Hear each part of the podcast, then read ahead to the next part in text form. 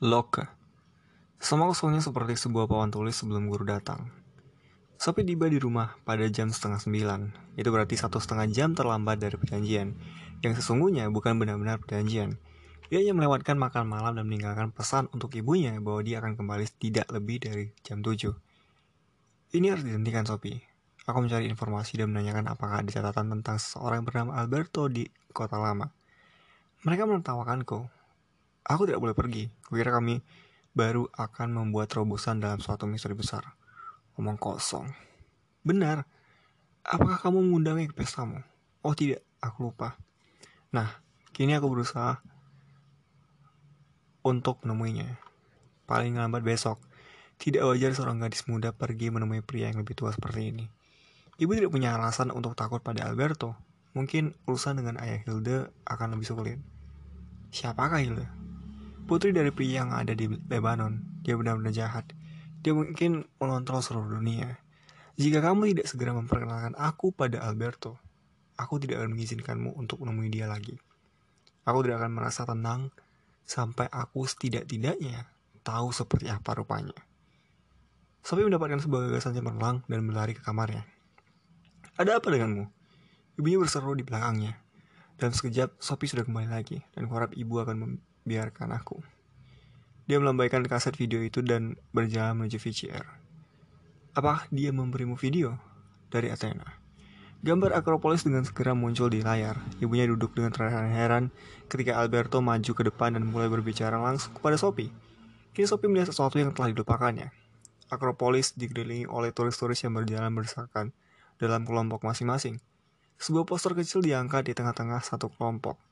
Di situ tertulis Hilda. Alberto meneruskan penjelajahannya di Akropolis. Setelah sesaat, dia turun melalui jalan masuk dan mendaki bukit Aeropagus, tempat Paulus menyampaikan pidato pada orang-orang Athena.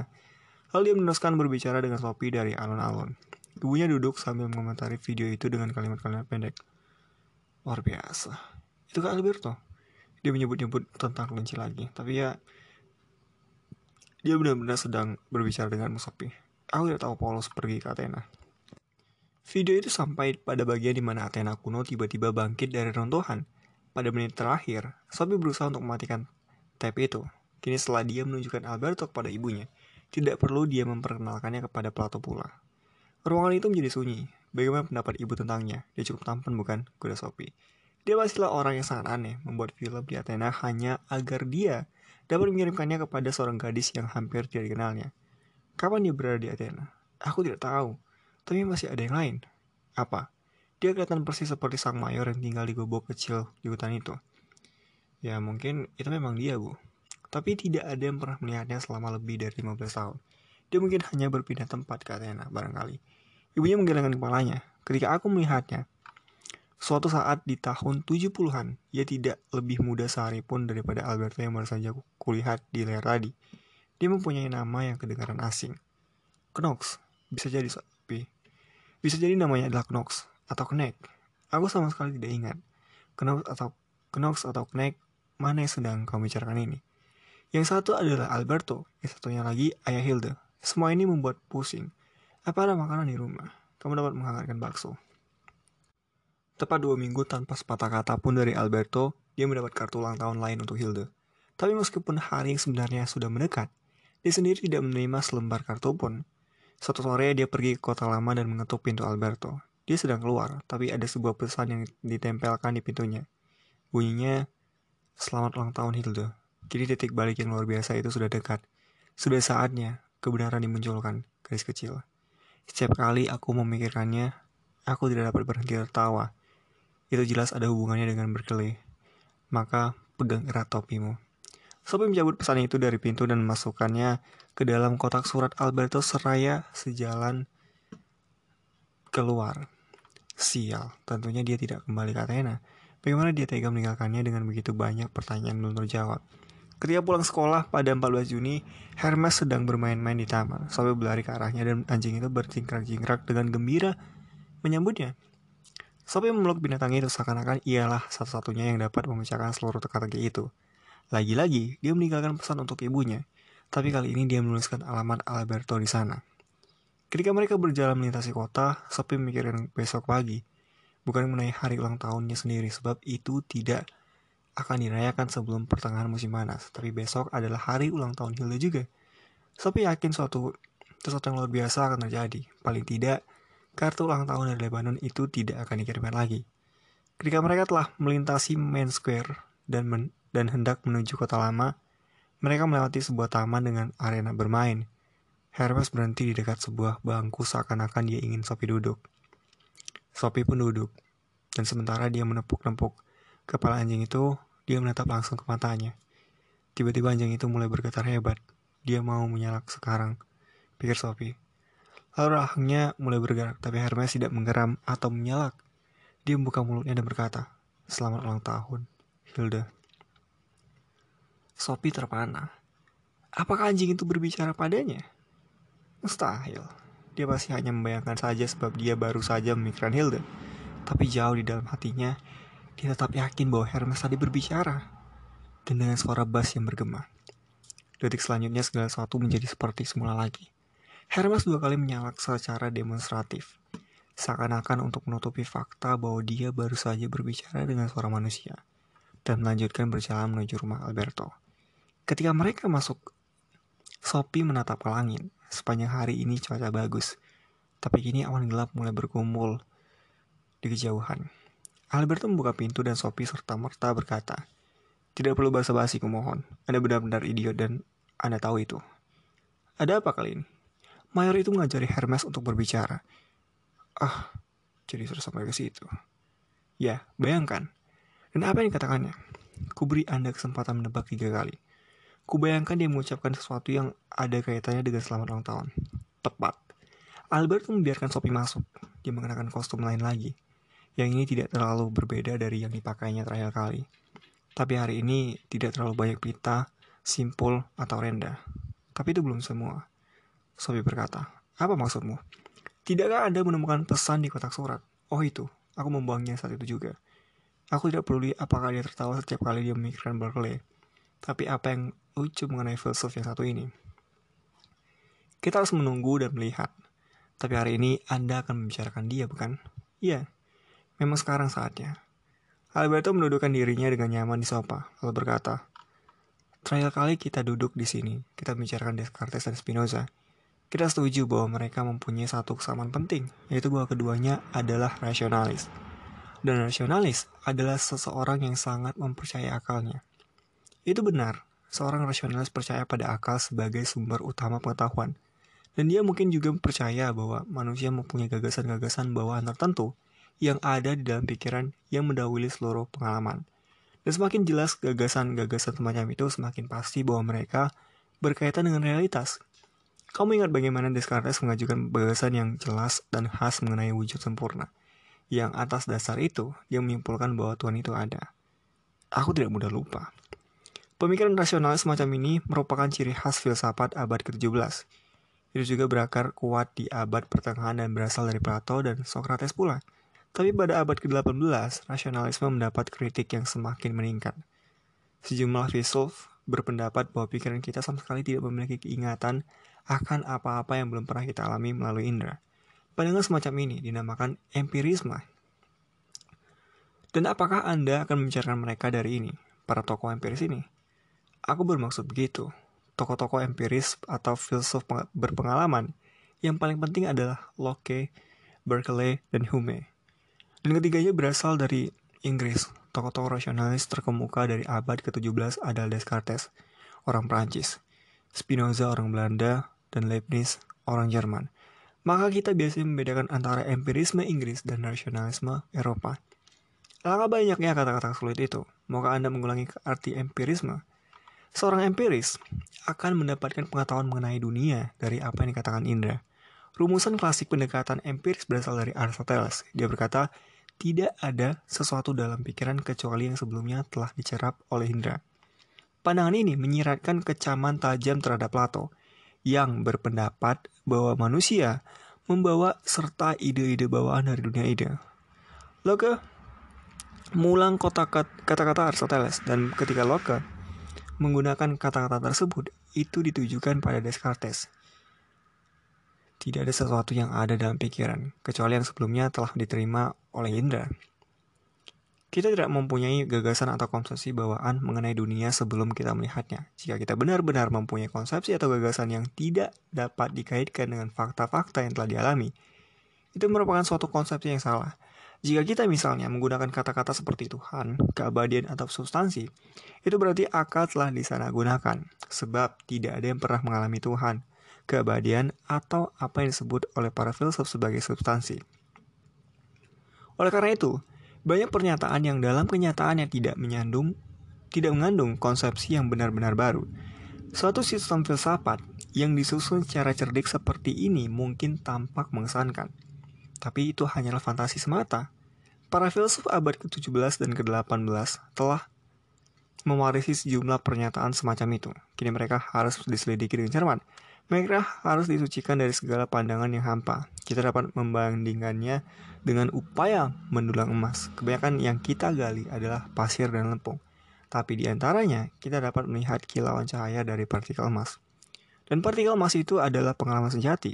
Atas detailnya, pikiran-pikiran yang dapat dikaitkan dengan pengalaman menjadi masalah yang sangat penting bagi para tokoh empiris Inggris untuk meneliti dengan cermat. Seluruh konsepsi manusia untuk mengetahui apakah konsepsi itu adalah landasannya dalam pengalaman aktual, tapi mari kita kemukakan para filsuf itu satu demi satu. Oke, tembak. Yang pertama adalah John Locke, yang hidup dari 1632 hingga 1704. Karya utamanya adalah esai mengenai pemahaman manusia. Essay Concerning Human Understanding yang diterbitkan pada 1660. Di situ, dia berusaha untuk menjelaskan dua masalah. Pertama, dari mana kita mendapatkan gagasan-gagasan kita. Dan kedua, Apakah kita dapat mempercayai apa yang dikatakan oleh indera-indera kita? Proyek hebat. Kita akan mengupas masalah-masalah ini satu demi satu. Oke, menyatakan bahwa semua pikiran dan gagasan kita berasal dari sesuatu yang telah kita dapatkan melalui indera. Sebelum kita merasakan sesuatu, pikiran kita merupakan tabula rasa atau kertas kosong. Anda dapat mengesampingkan bahasa latin itu. Jadi sebelum kita merasakan sesuatu, pikiran itu sama polos dan kosongnya dengan papan tulis sebelum guru masuk ke dalam kelas. Oke, juga membandingkan pikiran dengan ruang yang belum dilengkapi parabot. Tapi kemudian kita mulai merasakan sesuatu. Kita melihat dunia di sekeliling kita. Kita mencium, mengecap, merasa, dan mendengar. Dan tidak ada yang melakukan semua ini secara lebih bersemangat dibandingkan dengan bayi. Dengan cara ini, muncul apa yang disebut loki gagasan-gagasan indera yang sederhana. Tapi pikiran tidak hanya bersikap pasif menerima informasi dari luar. Beberapa aktivitas berlangsung di dalam pikiran pula. Gagasan-gagasan indera itu diolah dengan cara berpikir, bernalar, mempercayai, dan meragukan. Dan dengan demikian menimbulkan apa yang dinamakannya perenungan. Jadi dia membedakan antara penginderaan dan perenungan. Pikiran bukanlah penerima yang pasif semata, yang menggolong-golongkan dan memproses semua perasaan yang mengalir masuk. Dan di sinilah orang harus waspada. Waspada. Locke menekankan bahwa satu-satunya yang dapat kita tangkap adalah penginderaan sederhana. Ketika makan apel misalnya, Aku tidak merasakan seluruh apel itu dalam satu penginderaan saja. Sesungguhnya, aku menerima serangkaian penginderaan sederhana. Seperti bahwa apel itu adalah benda berwarna hijau, baunya segar dan rasanya berair dan tajam. Setelah aku makan apel, berkali-kali barulah aku bisa berpikir. Kini aku sedang makan sebuah apel, seperti yang dikatakan Locke. Kita telah membentuk suatu gagasan yang rumit mengenai sebuah apel. Ketika kita masih bayi, mencicipi, ap mencicipi, mencicipi apel untuk pertama kalinya, kita tidak mempunyai gagasan serumit itu, tapi kita melihat sesuatu berwarna hijau mengecap sesuatu yang terasa segar dan berair sedap. Rasanya agak asam juga sih sebenarnya. Sedikit demi sedikit kita mengumpulkan banyak rasa serupa bersama-sama dan menyusun konsep-konsep seperti apel, pir, jeruk. Tapi dalam analisis akhir, semua bahan bagi pengetahuan kita tentang dunia kita dapatkan melalui penginderaan. Oleh karena itu, pengetahuan yang tidak dapat dilacak kembali pada penginderaan sederhana adalah pengetahuan yang keliru, dan akibatnya harus kita tolak. Setidak-tidaknya, kita dapat merasa yakin bahwa apa yang kita lihat, kita dengar, kita cium, dan kita kecap adalah cara kita merasakannya. Iya dan tidak, dan itu membawa kita kepada pertanyaan kedua yang hendak dijawab Locke. Pertama-tama dia menjawab pertanyaan dari mana kita mendapatkan gagasan-gagasan kita. Kini, dia menanyakan apakah yang sesungguhnya dunia itu. Seperti kita memandangnya, ini tidak terlalu jelas, kamu tahu Sophie. kita tidak boleh melompat pada kesimpulan semata. Itulah sebab itulah satu-satunya yang tidak boleh sekalipun dilakukan oleh seorang filsuf sejati. Aku tidak mengucapkan sepatah kata pun. Locke membedakan antara apa yang dinamakannya kualitas primer dan kualitas sekunder. Dan dalam hal ini, dia mengakui jasa para filsuf besar sebelumnya, termasuk Descartes, yang dimasukkannya dengan kualitas primer adalah luas, berat, gerakan, dan jumlah, dan seterusnya. Jika sampai pada masalah kualitas semacam ini, kita dapat merasa yakin bahwa indera-indera menirunya secara objektif. Tapi kita juga merasakan kualitas-kualitas lain dalam benda-benda. Kita mengatakan bahwa sesuatu itu manis atau asam, hijau atau merah, panas atau dingin. Loki menyebut semua ini kualitas sekunder. Penginderaan semacam ini, warna, bau, rasa, suara tidak meniru kualitas-kualitas sejati yang melekat pada benda-benda itu sendiri. Mereka hanya menirukan pengaruh dari realitas lahiria terhadap indera-indera kita.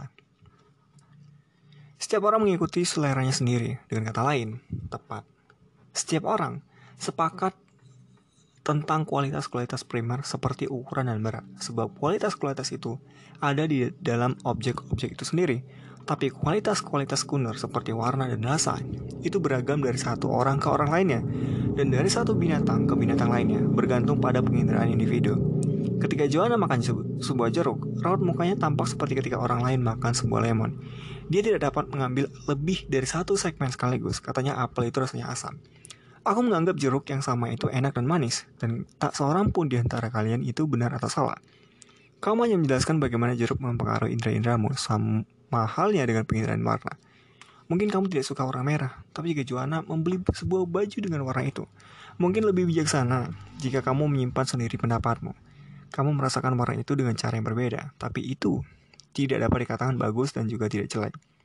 Tapi setiap orang setuju bahwa jeruk itu bulat. Iya, jika kamu mempunyai jeruk yang bulat, kamu tidak mungkin berpikir bahwa itu kotak. Kamu mungkin bisa memikirkan bahwa itu manis atau asam. Tapi kamu tidak mungkin memikirkan bahwa jeruk itu beratnya 8 kilo padahal sesungguhnya beratnya hanya 200 gram. Tentu saja kamu dapat percaya bahwa beratnya beberapa kilo, tapi itu berarti kamu bertindak tidak benar. Jika beberapa orang harus menebak berat suatu benda, selalu ada salah seorang di antara mereka yang lebih benar dibandingkan dengan yang lain. Hal yang sama berlaku untuk jumlah. Bisa jadi ada 986 kacang polong di dalam kaleng atau tidak ada sama sekali. Demikian juga halnya dengan gerakan. Mobil itu mungkin bergerak, mungkin juga diam. Aku mengerti, jadi ketika sampai pada masalah realitas yang diperluas, Locke setuju dengan Descartes bahwa realitas itu tidak mempunyai kualitas-kualitas tertentu yang mungkin dipahami manusia dengan akalnya. Mestinya tidak sulit untuk menyetujui hal ini. Locke mengakui apa yang dinamakan pengetahuan intuitif atau demonstratif dalam bidang-bidang lain pula. Misalnya dia berpendapat bahwa prinsip-prinsip etika tertentu berlaku untuk semua orang. Dengan kata lain, dia percaya pada gagasan mengenai hak alamiah, dan itu merupakan ciri rasionalis dari pemikirannya. Ciri yang sama rasionalistiknya adalah bahwa Locke percaya akal manusia mampu mengetahui bahwa Tuhan itu ada. Mungkin dia benar. Mengenai apa? Bahwa Tuhan itu ada. Itu mungkin, tentu saja.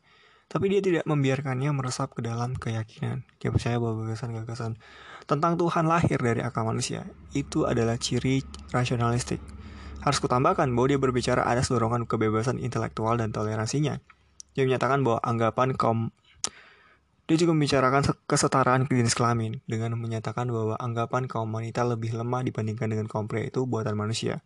Oleh karenanya, hal itu bisa diubah. Mau tidak mau aku setuju di situ. Locke adalah salah seorang filsuf pertama di masa lebih belakangan ini yang menarik, yang tertarik pada peran pria dan wanita. Dia memberi pengaruh besar pada John Stuart Mill yang pada gilirannya memegang peranan menentukan dalam perjuangan untuk mencapai kesetaraan pria dan wanita. Dapat, dapat dikatakan, Locke adalah pelopor banyak gagasan liberal yang di kemudian hari. Pada periode pencerahan Prancis di abad ke-18 berkembang penuh. Ia yang pertama-tama mendukung prinsip pembagian kekuasaan. Bukankah itu ketika kekuasaan negara dibagi di antara lembaga-lembaga yang berbeda? Kamu ingat lembaga lembaga apa saja itu? Ada kekuasaan legislatif atau para wakil terpilih. Ada kekuasaan yudikatif atau bidang hukum dan ada kekuasaan eksekutif yaitu pemerintah. Pembagian kekuasaan itu berasal dari filsuf pencerahan Prancis Montesquieu. Locke pertama-tama dan terutama menekankan bahwa kekuasaan legislatif dan eksekutif harus dipisahkan jika ingin menghindari dari kezaliman. Dia hidup pada zaman Louis ke-14 yang telah mengumpulkan seluruh kekuasaan di tangannya sendiri. Akulah negara katanya. Kita katakan bahwa dia seorang penguasa mutlak. Kini kita menyebut pemerintahan Louis ke-14 itu tak kenal hukum dan sewenang-wenang. Menurut Locke, untuk menjamin berdirinya negara hukum, para wakil rakyat harus menciptakan undang-undang dan raja atau pemerintah harus menerapkannya.